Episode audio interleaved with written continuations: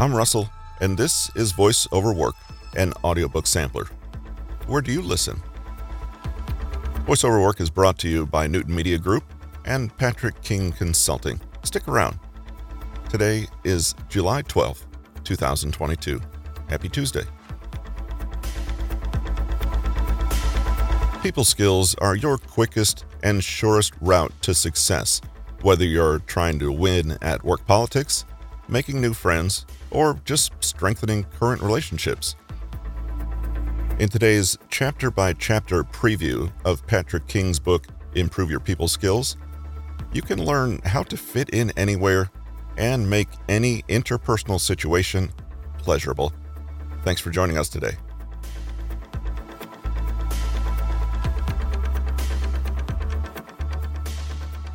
Chapter 1 Build Your Social Awareness. Are you one of those people that loathes small talk, considers themselves an introvert, and wouldn't dream of striking up a conversation with a stranger at a bus stop? Perhaps you're the type who constantly finds they accidentally offend others, or that every other interaction feels a bit off somehow.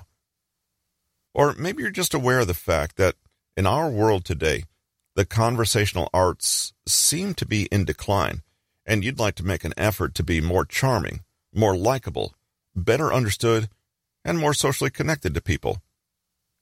Whatever your current social stumbling blocks are right now, the material covered in this book will help you master one of life's most challenging subjects other people. In the chapters that follow, we won't just look at easy tricks and hacks to use to make you more confident and engaging.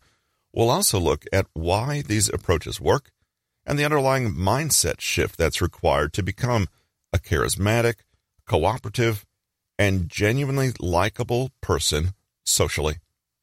We'll explore practical ways to start fine tuning your social perceptions and awareness, to begin strengthening your empathy muscle, to make small tweaks to your language so that other people really get what you're saying, how to listen, how to assert your own boundaries, argue effectively, apologize when necessary, and trickiest of all, navigate those situations in life when communication breaks down and you have a conflict on your hands. Even if you consider yourself socially awkward and hopeless in conversation, rest assured that there is a version of you that is confident, likable, and socially at ease and getting there is just a matter of understanding a few basic principles and applying them to your everyday life. Strengthen these skills even a little, and you will find the rewards are immense. The right people skills can completely change your life, whether professionally or personally. It's hard to imagine a situation that isn't improved with a little more tact, charm, and skillful communication. the triangle eye contact technique. There are so many people skills to master and so much to learn that it can be difficult to know where to start. One easy place to begin? The eyes.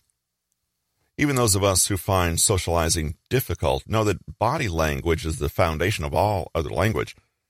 Arguably, of the entire body, our gaze and where we rest our eyes is the most important. Yet, so powerful is eye contact that not doing enough can make an entire interaction feel cold and detached, while doing a fraction of a second too much can make that same interaction feel creepy or off somehow. The goal with eye contact is to ensure you're connecting with the person in front of you in a very primal, non-verbal way without that connection feeling too intense or awkward. How? The triangle technique is one approach that promises to help. The idea is that this will make the other person feel that you're engaged in what they're saying, but you'll avoid dwelling too long and making people feel weird. Career expert Kara Ronan has this to say about the triangle technique. If you feel a bit awkward staring into someone else's eyes, try this little trick. Draw an imaginary inverted triangle on the other person's face around their eyes and mouth. Chapter 2 The Power of Empathy. a truly genuine compliment. Many people say that flattery will get you nowhere in life. Are they right? Well, it may be that the right compliment can actually work magic. You can probably think of a time when someone paid you a compliment that completely made your day, not only making you feel like a million bucks, but also changing the way you viewed the person giving the compliment. Lindsay Lieben is a psychotherapist and clinical social worker who sees genuine compliments as little nuggets of goodwill that strengthen connections. Compliments can be a useful tool to nurture and enhance relationships. Ultimately, it contributes to deeper, more intimate connection, she says. Compliments make everyone feel good, you included, and they help foster feelings of warmth and rapport.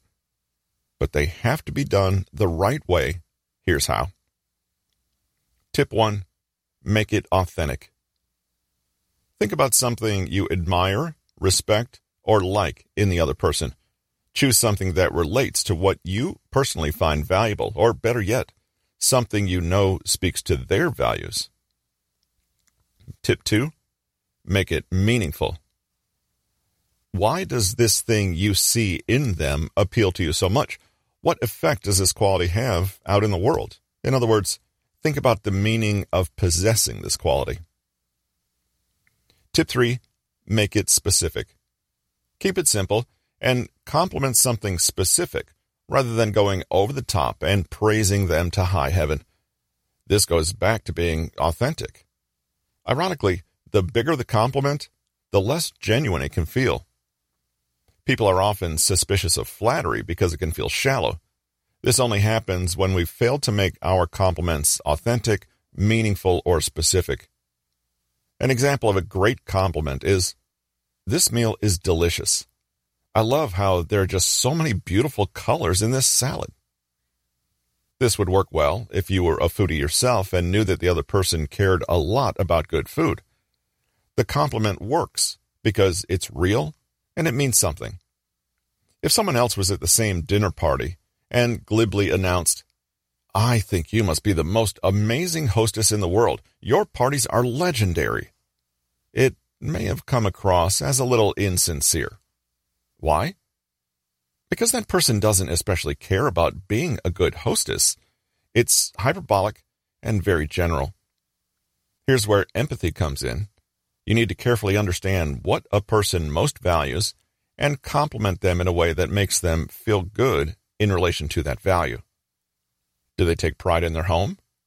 Compliment on how well the lighting comes together in the living room. Have they made a big effort to look nice that day? Tell them their sweater color really makes their eyes sparkle. Do they place a lot of value on intelligence? Tell them you admire their taste in books especially their collection of ancient Sufi poetry. Provided this is true, of course. Sometimes people warn against complimenting superficial things like appearances, but this is perfectly fine if done right. Try to link it back to a quality you know is important for that person, i.e., compliment their good taste or how well an item flatters them. Try to compliment things that people do rather than things they are, i.e., I love that you're always smiling so much will feel better than you're pretty. Likewise, nice work is a perfectly good compliment, but why not go a step further and say something like Chapter 3 Better Conversation Skills. Get chunky. When it comes to people skills, arguably the most valuable is the art of conversation. Let's start with a relatively simple but underappreciated conversational technique called chunking. The term chunking refers to the process of arranging or breaking down information into either bigger or smaller chunks. When we apply the idea to asking questions during a conversation, it's a strategy that may be used to vary the level of information you get coming back to you. This way, you can reach an agreement, acquire more and correct detail, or even persuade people to move from one plane of thought to another. Ultimately, it makes you a better and more masterful conversationalist. George A. Miller was a Harvard psychologist who fleshed out this theory in the 1950s. His big insight was into the way the human brain processes information. There are natural limits that we need to work around. Too much detail is a problem, but so is too little. We can work around these limits, however, with chunking. Let's begin with chunking down, where we use questions to bring the other person down to a less abstract, more detailed level. For example, you might be chatting to someone who is excitingly telling you their big visions and dreams, but you ask them something like, So, what do you think the next step is? Or, What do you think is fundamentally causing this problem in the first place? Chunking down questions is about finding out more and filling in the gaps of your understanding. It's about detail, as though you were zooming in with a microscope. But if you zoom in too closely, you lose the bigger picture, so to speak. Enter chunking down or asking questions that seek to understand the bigger picture that all the details come together to form. So someone might tell you 20 little details about problems they're having with the project, and you could say, well, what do you think all these problems indicate? Or, what are you actually trying to achieve with this project? This is like zooming out again and reminding yourself of the bigger picture. Chunking up and down, then, are just like varying the degree of specificity versus generality. Your questions are a way to turn the dial on the microscope to zoom in or out. So, if we got really good at zooming in and out at will, how would this help our conversation skills? Well, try using chunking up to start with so you can get a broad view of what's going on. At work, for example, you can get a general outline of an issue at hand, or with a friend, you can ask very generally, So, how's life at the moment? When you want to identify specific goals or develop your understanding, you chunk down. For example, you pause and ask someone, Can you tell me more? Or, What happened next? to gather more details. You might need to chunk up, however, if you're looking for overall agreement. For example, after a protracted argument or negotiation, you might sit back at some point and say, Okay, well, we disagree on a few unimportant details, sure, but we seem to have the same goal here, right? You can also chunk up anytime the problem you're trying to understand is systematic.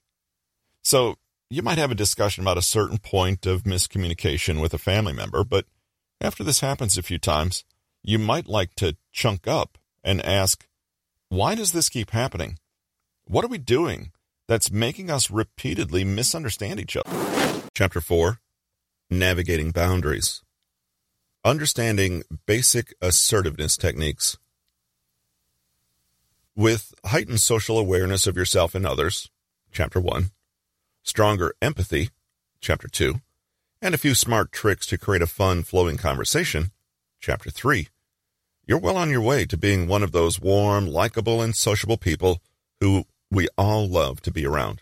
But obviously, conversations aren't all rainbows and buttercups. And there will be times when you need to assert your own needs and rights firmly, but without encroaching on the needs and rights of others. We've already hinted at tact and politeness in earlier chapters, but assertiveness is a step further than this. According to Australia's Centre for Clinical Interventions module, Assert Yourself, assertiveness is a balanced response that is neither passive nor aggressive, and it relies heavily on self confidence. An assertive person treats others as equals and strives to be transparent about their desires, opinions, and feelings. To practice assertiveness, here are a few basic but very effective practical techniques Use them when you're dealing with a difficult or pushy person or in situations where you need to say no. Stuck record technique. If the other person keeps questioning, arguing, or pushing at a boundary, try simply repeating what you want again and again without becoming upset, angry, or sidetracked. If someone keeps deflecting or avoiding a question, keep repeating it to avoid getting carried away in distracting debate and pointless detail. The trick is to remain calm, but be extremely specific about what you want. Keep on track and don't give up. Could you cover for me on Friday again? said by someone who's been repeatedly taking advantage of your kindness. I'm sorry, I can't do it. Oh, come on. Just this once. I'm really sorry, but no, I can't do it. Jeez, what am I supposed to do now? There's nobody else to cover but you. Yeah, sorry. I just can't do it, though. The positive no. This technique lets you communicate to the asker and to yourself that you're declining because you have good priorities that you're working on and saying yes to, and that you don't have the time or capacity to take on another commitment. We all want to be polite and maintain social harmony, so saying no while keeping things positive is a must. I'm sorry, but I'm spending time with my family that weekend. Well, thank you for the invite, but I've had a long week and need some downtime at the moment. Sometimes assertiveness is needed not to turn down people's requests, but to put up a kind of shield when you're being attacked, intruded on, or criticized. Whether the complaint is legitimate or not, the way that people attack can mean you need to put up your shields and artfully deflect their negativity. Negative inquiry. This is an interesting skill in which we encourage the other person to be more assertive by purposely triggering their criticism. You're essentially seeking for clarification on specific statements made about you. These statements could be accusatory or critical in nature. The other person might not even notice you're controlling the discussion if you use this skill. For example, a person says, The meal you cooked was awful. But instead of going on the defensive and. Chapter 5 Dealing with Conflict and Disagreement. Argue Better by Steel Manning. In our final chapter, we'll consider a few useful techniques for those times in life when communication becomes conflicted, hostile, or confusing. Disagreement doesn't have to be a problem if we possess the social skills needed to navigate it properly. In an Atlantic article, Conor Friedersdorf explains how steel manning is the highest form of disagreement. How does one argue effectively? You might have heard of straw man fallacy, which is the act of exaggerating or distorting someone's point of view to win an argument. For example, a person critical of vegan diets might claim that vegans are all easily influenced young people with no understanding of nutrition, and they all want everyone to eat measly salads all day long. Such a person might feel that they have won a point against the vegans, as they are in this description, but there's one big problem. That description is not accurate. There is an opposite of this technique that's actually far more helpful to use in arguments, the steel man technique. Instead of constructing an unflattering, and easy to defeat image of your opponent and then destroying that. Steel manning entails constructing the best version of the opposing side's argument before engaging with it. It's being charitable and deliberately patching up the flaws in the other side's argument so they can come up with the most effective counter argument to your position. You might be wondering why you'd go to all this effort. Well, the steel manning approach avoids a you versus me scenario. By first siding with the opposing side and reasoning in their terms, you demonstrate that you are genuinely interested in and understand their arguments.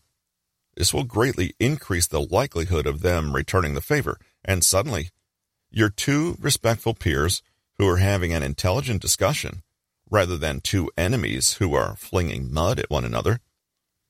Even if you arrive at no real resolution, you've done something important, maintained respectful and harmonious relations.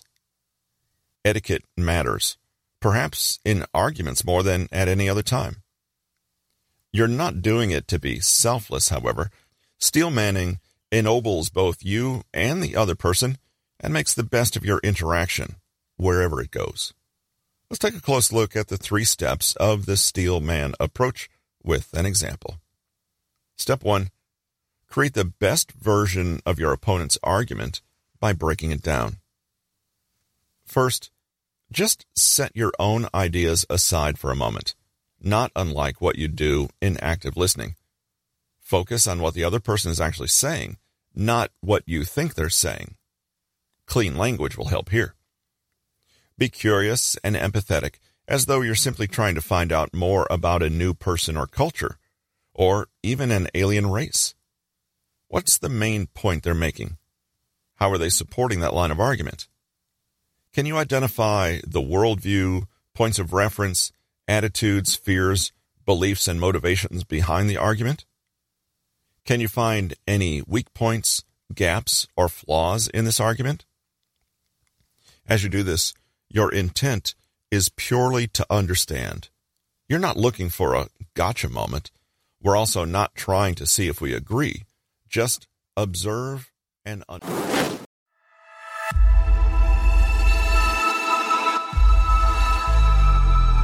You've reached the end of another episode of Voice Over Work and Audiobook Sampler. Where do you listen? Connect with us at newtonmg.com and don't forget to sign up for Patrick King's newsletter at bit.ly slash PK Consulting. Tune in again this coming Saturday for our next Audiobook of the Week preview.